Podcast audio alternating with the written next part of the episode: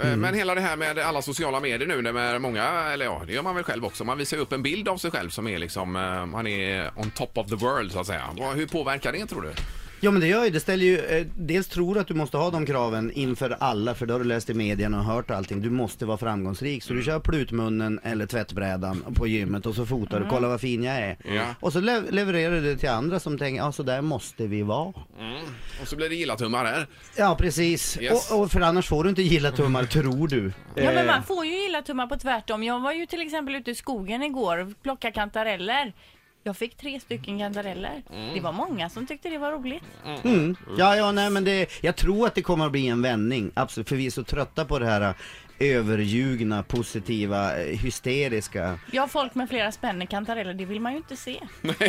Nej, för, då, nej, men för man tror att det är en lögn också, Ja. att det är inklippt. Men det, det har ju blivit här sen, sen sociala medier eh, drog igång, det, vi- att vi har bli- blivit väldigt mycket för att sälja oss själva. Mm.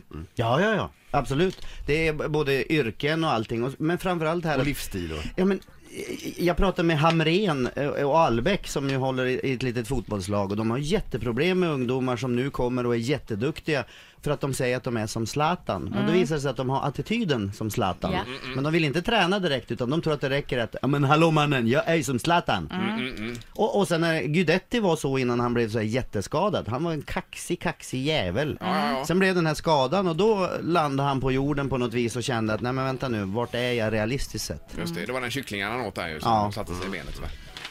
Det var inte Det roligt. var eh, Ja. kycklingen som räddade honom.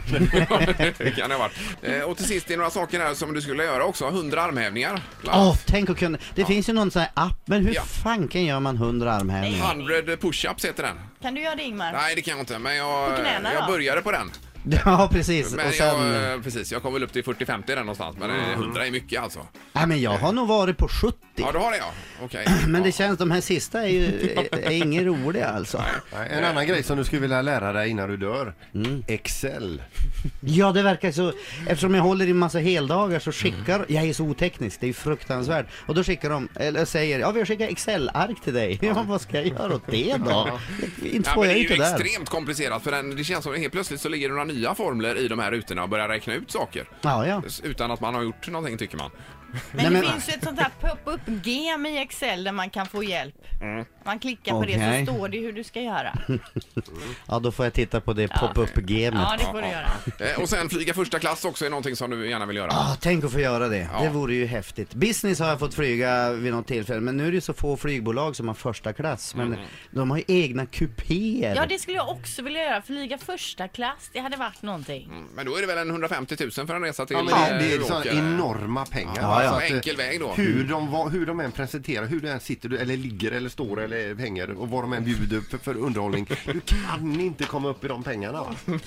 Nej, det är om du får en massa prylar under Ja, tiden. Ja, goodiebags typ. Eh, ja, ja, men det finns det säkert fina oljor och ehm, att de är mer klädda som burleskdansöser, eh, Ja, flygvärdinnorna och så, flygvärdinnorna. så att det snurrar lite grejer på Ja, kroppsdelar är och det så. så det är på första klass?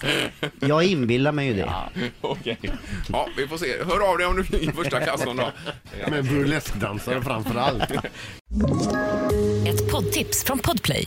I podden Något Kaiko garanterar östgötarna Brutti och jag, Davva, dig en stor dos skratt.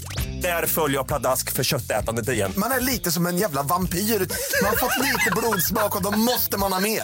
Udda spaningar, fängslande anekdoter och en och annan arg rant. Jag måste ha mitt kaffe på morgonen för annars är jag ingen trevlig människa. Då är du ingen trevlig människa, punkt. Något Kaiko, hör du på Podplay. Därför arkadeinerna.